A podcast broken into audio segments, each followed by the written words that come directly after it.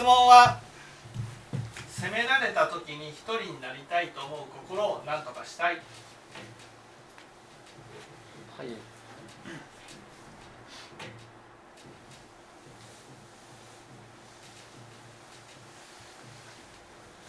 ね。なんで一人になろうとするんですか？あの責められた時に責めて目の前の人だけじゃなくてみんな責めてるように感じるから一人になりたいんですよね多分みんな責めてるように感じるから。はい、まあ、責めてなくいい人でも責めてるように感じちゃうんですよね多分。これを何て言います？これを有有意識ですか？うん一足多みたいな。うん。これを有意識って言いますよね。ああ合ってるんですね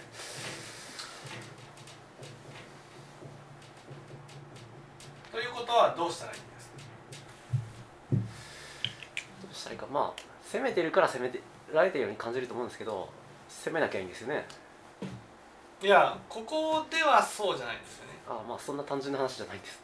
いや単純な話です。単純単純な話です。みんな責めているように感じる。みんな責めているように感じる。うん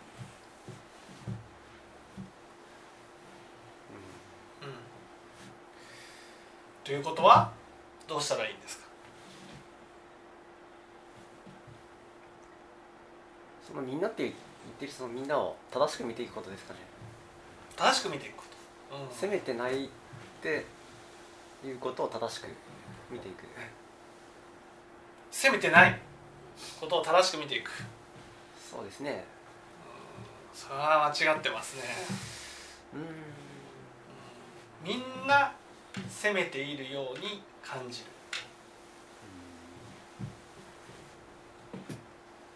これが有意識だってことは？有意識を変えればいい。有意識を変えればいい、うん違いますね。いやち違わないとも思いますけどそ そんな簡単に変わらないから。有意識を変えればいい。もう有意識を変えればいいと言ってる時点で間違ってます間違ってます。そそうですか？ね理論的にななんか間違ってますかね？間違ってます。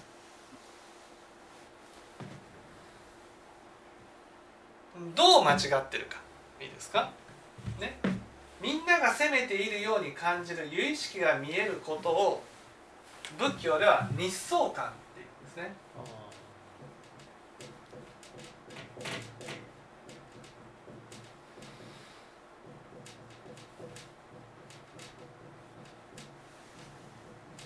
日相観っていうんですねじゃあこの有意識を変えてみんなが責めているような世界を変えればいいじゃないかと。それを変えることを何と言いますか？清盛さん。地層感ですか水槽感宝珠観っていうんですね。そこまでいきますか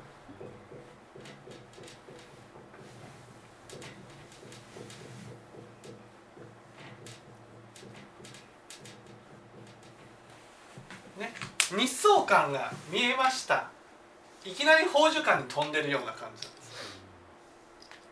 ね日相観の後に水相観があって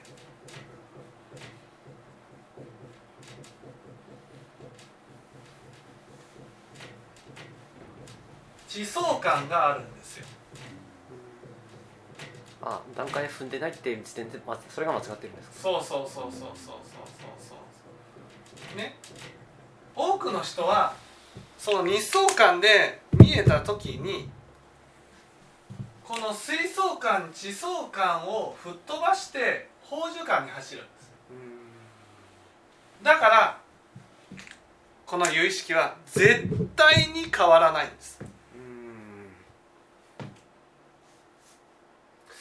ほど変わりそうで変わらない。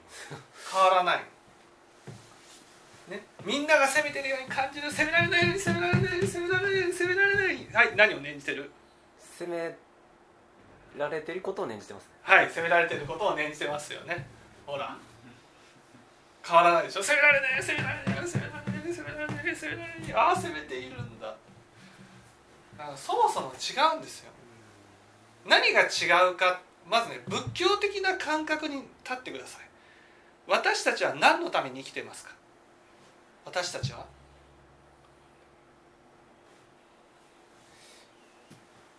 あ幸せになるため幸せって何？私たちにとっての幸せ。幸せってねその心理学的に言えば安心と満足なんですね,、ね？どうしたら安心するんですか？どうしたら安心する？したら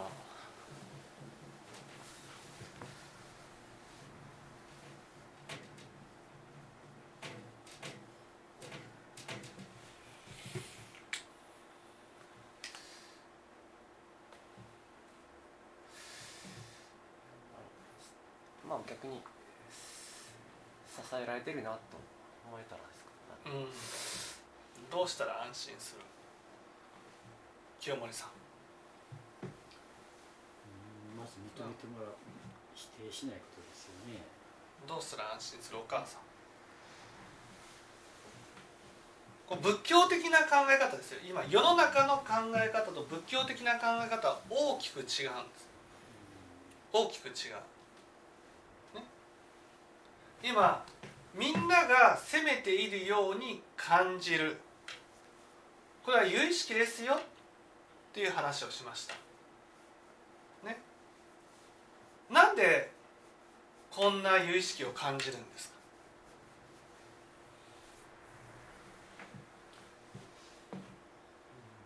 どうしてお母さん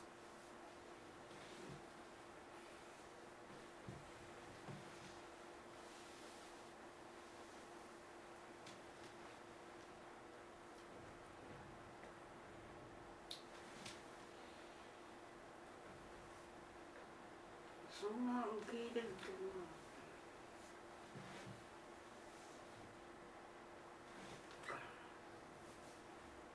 ういいですか？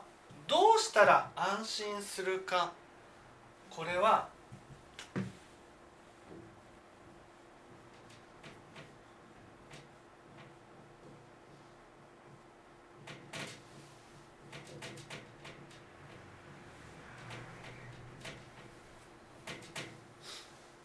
自分を感じた時に安心する。んですねいわゆるみんなているように感じましたと。なんでこんなのが感じるか。それはねそうやって自分を感じたいからなんです。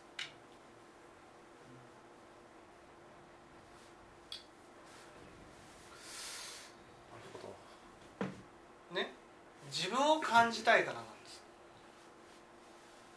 だからているように感じた時にああ私って責められるような人間なんだな。素直に受け止めることができたらそれはそれで安心するんです。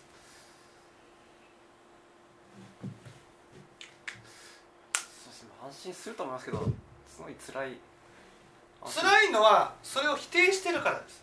責められるような人間だっていうことを感じた時にねそういう自分じゃなくて責められない人間になろうっていう我を持ってるからなんです。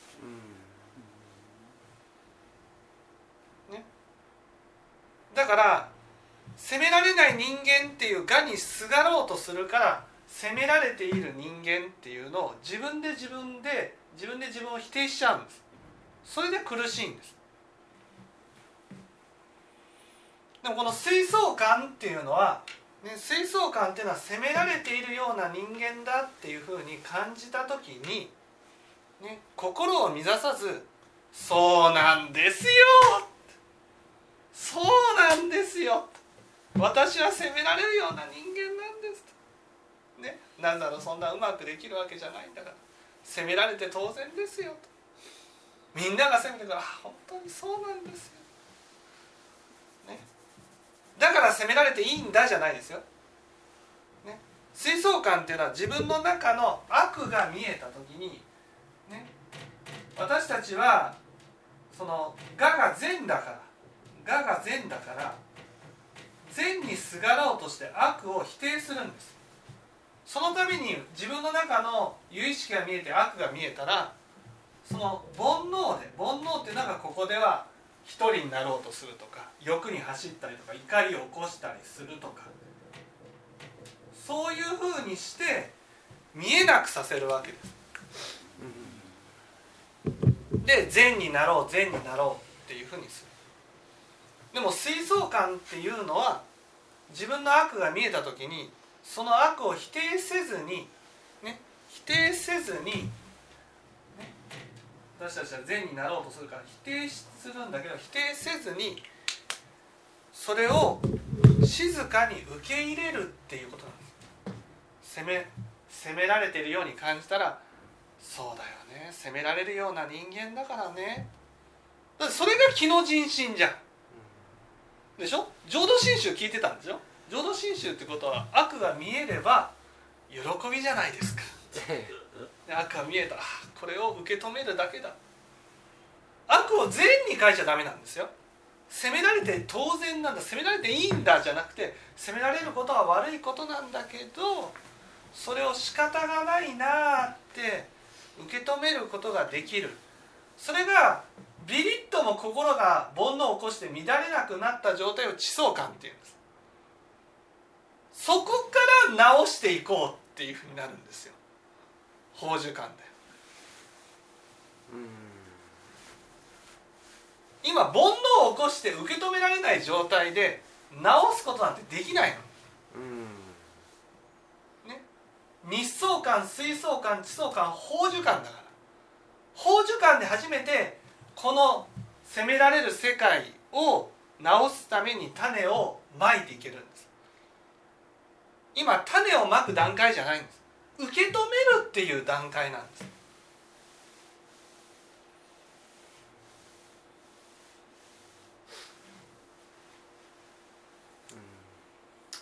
いかに責められない人間になろうと思うんじゃなくてね素直に、ね、世界を見せてくれてるわけです。これがまあいわゆる僕は正しい仏教とは思わないけどもね生が大がっていう考え方が仏教にあるんですよ。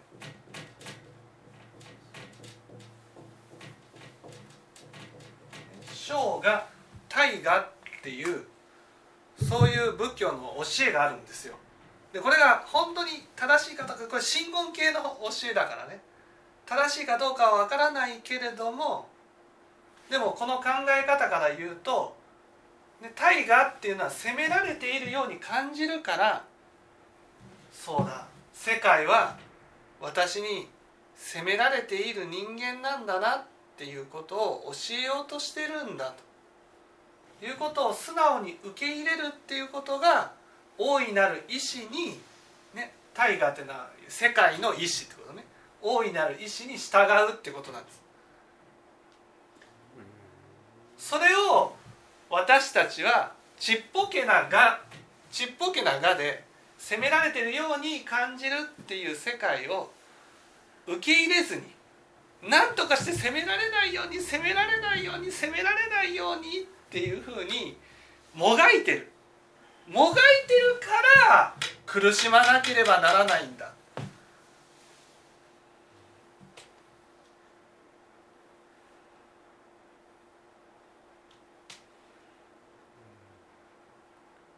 世界は教えてくれる。いつも見せられているっていうことはいつも世界は大いなる意志はあなたに責められてる世界にいるよと。いうことを教えてくれてるわけです。それに打ち負かせるだけでいいんですよ。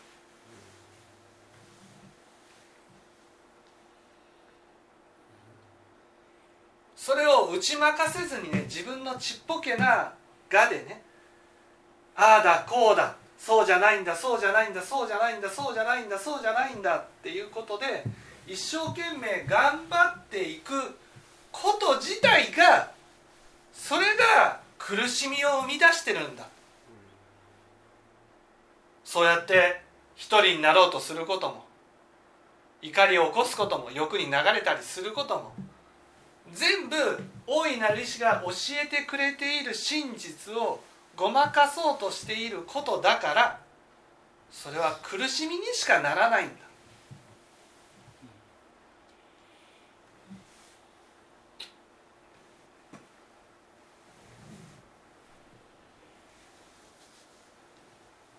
大いなる意志に打ち負かせていくことが大事なんです。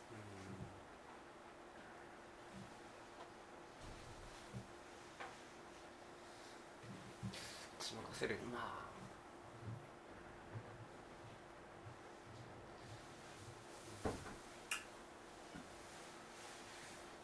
打ち任せってのはそれいろんな事実を受け受け入れるってことですね。事実っていうのはこのみんなが責めているような世界。うんそれは仏の悟りを開けばね自分が責めているからだっていうことが分かるわけ。うん。でも仏の悟りを開く前はだから責められるような人間だというふうにしか思えないわけ。こういう世界にいる。それは自分を責められるような人間だからみんなが責めているんだ。っていうふうにねそういうふうにしか受け止められないわけ。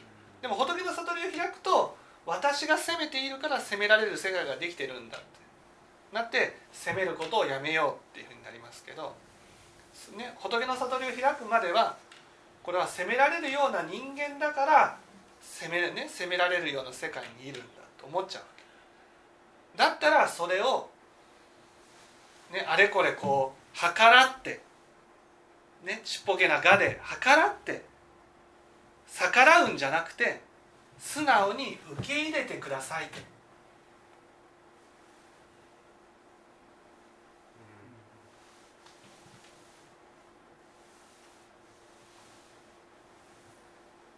それが大いなる意志に打ち負かせると。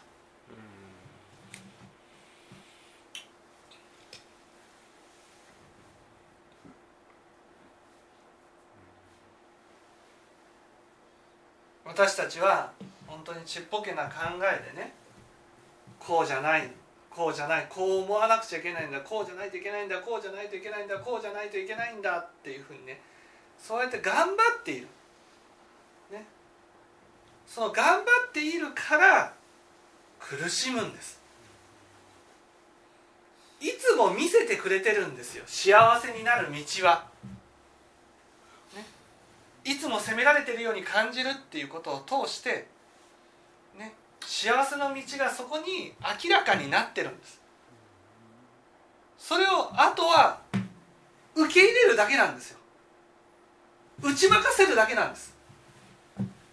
そしたらねもう責められているっていうことが苦しみじゃなくなるんです。それどころか安心するんです。あやっぱりこれが心地いいな。とだから失敗しようっていうふうにはならないんですよ。なぜかって言ったら責められることは悪だから、ね、間違ったことをしたから責められてるんだか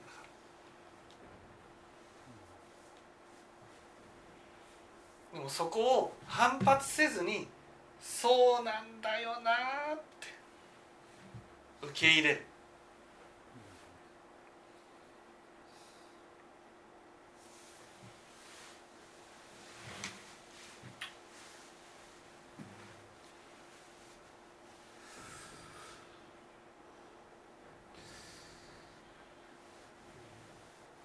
これでも落ち着いて話聞いてたらそういうことできるんでしょうけど。際責められた時にそう思えるかっていうのは本当に。そう思えるかそう思えたら地層感なんですよ。えだから修行が必要なんですよ。えね、責められた後に一人になってもいいから後でゆっくり考えてああでもそういう世界にいるからね見えたんだなと。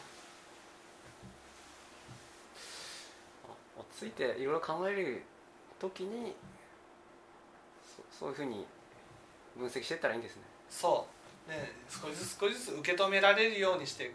だから今は責められないようにやるんじゃなくて責められないようにやってもね身につかないんですよ。なぜかというと責められている世界はいつも念じてるから。だから責められるように責められるように動いてしまうわけ。まずはそれを受け止めることから始めるわけ。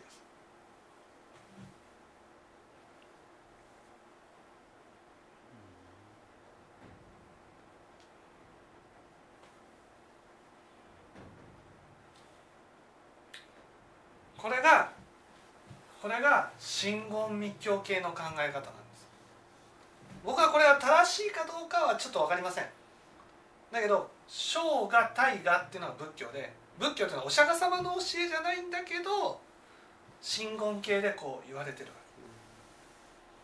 け。でこれはどういうことなのかって言ったら大がっていうのは大いなる意志に従うことによって苦しみは消える。その大いなる意志っていうのは自然な流れで世界が見せてくれるものってことなんです。だからみんなが責めてるように感じるっていうことはそれはもう因果の道理で有意識でいつも世界が見せてくれるものなんです。その見せてくれるものを素直に受け入れたら苦しみはね苦しみはなくなりますよと。それを受け止めずに何とかして変えよう変えようとする。その変えよう変えようとすることが人間の浅はかな考えなんだ。受け入れた時にすごい無力感を感じそうな気がするんですけど。無力感なんて感じるのはそれは否定してるから否定してるからだって責められるような人間だからねだから私はその何もしてはいけないんだと。うん。いうことじゃないから。うん自分の中に責められるような人間がいるっていうだけであって自分の全てがそうじゃないから。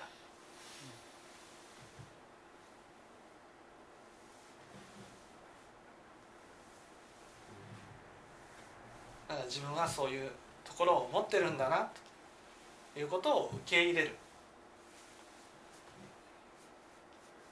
受け入れたら自分を感じることができるから安心できる。そう自分を感じることができるから安心する。大地に立つような安心感ってあここからここからが出発点なんだっていうこと。なんていうんですかねそのまあよく三途の川って話聞いたことあります？三途の川ってそこでこう溺れるんですよ、ね、人は人はなんで溺れるかって言ったらそれは自分が見えているものね死ぬと我が崩れるから有意識が見える。有意識が見えてでもそれを認めたくないわけです。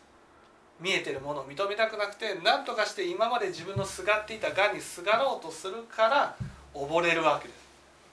だけどねそのお三途の川でね執着そのがに対する執着を捨てることによって川の底にシューッと沈んで大地に立つ。んですそうすると川自体もねこんないっぱいあった水がいっぱいあったはずなのにこう減るわけですよね。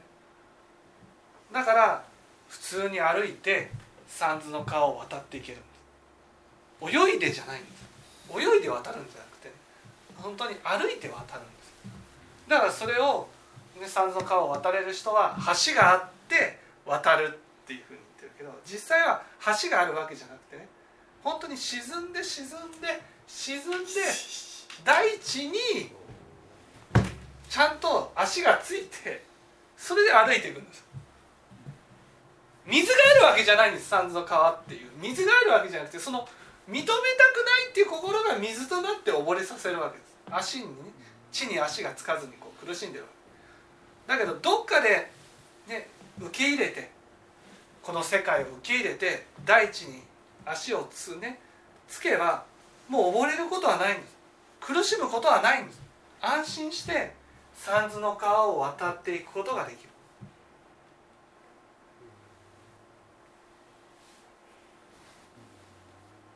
それが水槽感地層感だからあの三途の川の話っていうのはねみんながみんなほんな水槽感地層感をあの溺れてる最中にうーっと沈んで大地に足がつくなんてとても思えないけども、ね、でもすごく本当にあ分かりやすい話だなと。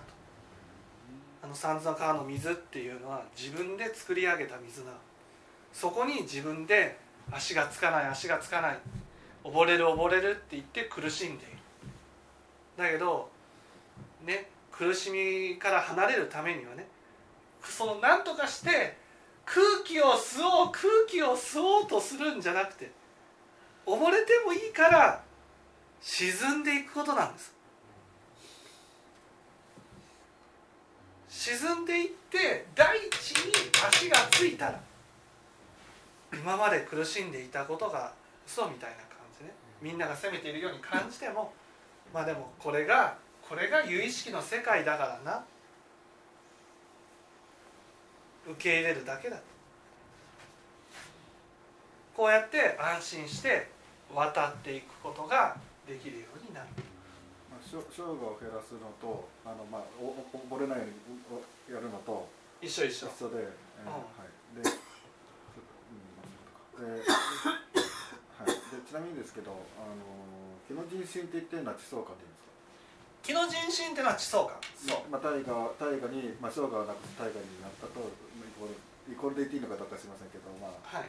それに近いような感じになるという。そうそう。だから気の人心が立つとね同時に法の人心っていう自分を変えていくこの有意識を変えていくっていう種まきができるからだから浄土へ浄土へとどんどんどんどん進んでいけるわけです、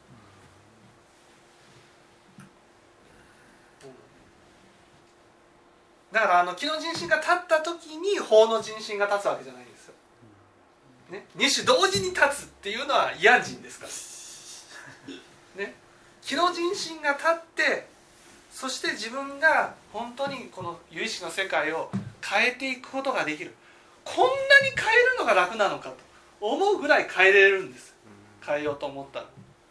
だからあこれは間違いなく浄土に行けるって疑いが晴れるんです。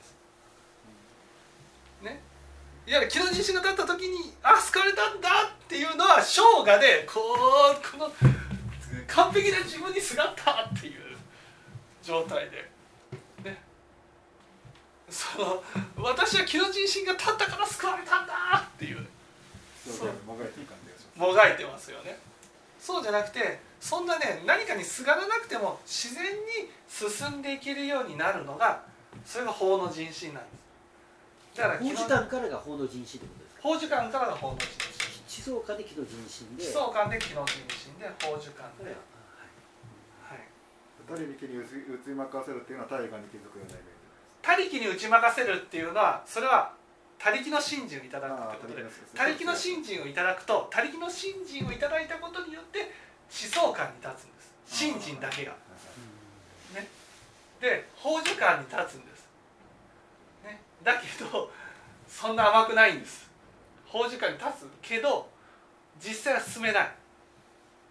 実際はそのこの中身が本当に気の人心を立たないと法の人心にはなれないのでいわゆる水信心だけのそういう思い込みの心体験。槽化水槽化みたいなものをまともやらなきゃいけない。をやらないといけないです。もちろんです。たとえ阿弥陀仏の他力の信心をいただいたとしてもちゃんと水槽感を進んで地層感に行かないと法ね法樹観にはいけません。私自身がそうでした。からね。もうだって他力の信心をいただいたのは中学校の時ですけど学院でねどれだけこうできない自分を受けられないっていうねそういうことで苦しんだか。らね、それがあ本当に自分は最低の最低なんだっていうことで受け入れた時にもういとも簡単に学院で身につかった身につかなかったことがね身につくようになった。いやこんな簡単だったんだ、ね、だからそれまではね本当に何かを変えていくってことはできませんの。それは知識とかね技術は増すことはできても人間というものを変えることはできない。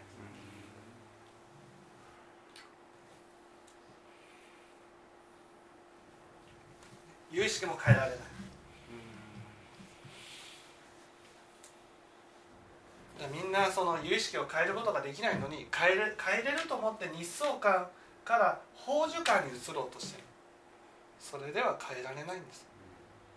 分かっていただけたでしょうか？はい。